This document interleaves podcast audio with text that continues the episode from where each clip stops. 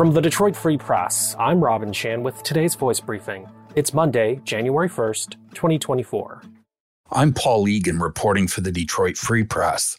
It costs more to register a passenger car in Michigan than it does an airplane. That's because Michigan's aircraft registration fees, which average about $67 a year, haven't been increased since 1945. Had the fees kept pace with inflation, they would today be more than $1,100 a year. The average auto registration fee, meanwhile, is almost twice as high at close to $130. Michigan's aircraft registration fee is based on the weight of the aircraft at about 4 cents a pound. Auditor General Doug Ringler pointed out that some nearby states charge hundreds or even thousands of dollars to register an aircraft. Governor Gretchen Whitmer sometimes recommends fee changes when she delivers her annual budget proposal in February.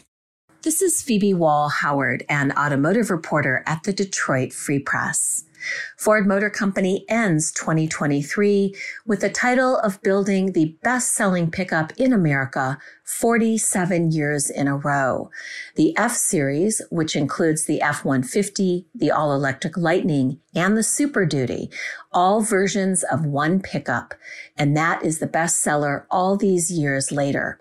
It's essential not just for a point of pride, but because pickups are a major revenue stream for automakers, a very important profit center. We also talked to pop culture experts who say that the F-150 helps define who America is and how we see ourselves as Americans. Go to freep.com to learn more. I'm Jenna Prestidensi for the Detroit Free Press. Corewell Health marks the latest target of cybercrime in Michigan. A data breach recently exposed personal information of over 1 million patients. The incident marked the second attack on the company in recent months. Several Michigan companies, including healthcare institutions, have faced cyber attacks in recent years. Experts recommend following online safety tips, including maintaining secure passwords and following consistent cybersecurity training. Michigan Attorney General Dana Nessel is calling on state lawmakers to require companies report data breaches to state officials. To learn more, visit freep.com. From the Detroit Free Press, I'm Amelia Benavides-Colon with the latest on a Michigan couple who claim to have the answer to finding your soulmate. Ex-members of their organization, Twin Flames Universe, accused the couple in charge of financial extortion and psychological manipulation, among other various allegations.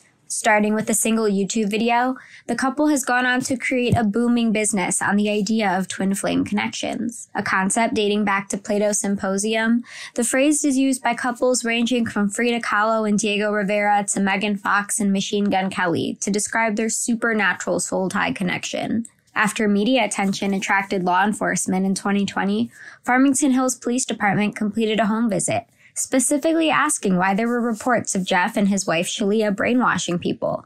Jeff couldn't immediately respond. While they actively dispute all claims made in the film, sources featured say TFU is growing and planning to build a commune in northern Michigan. Find more from the Detroit Free Press on freep.com. That's F-R-E-E-P.com. Thanks for listening. Happy New Year, and you'll hear more from us tomorrow.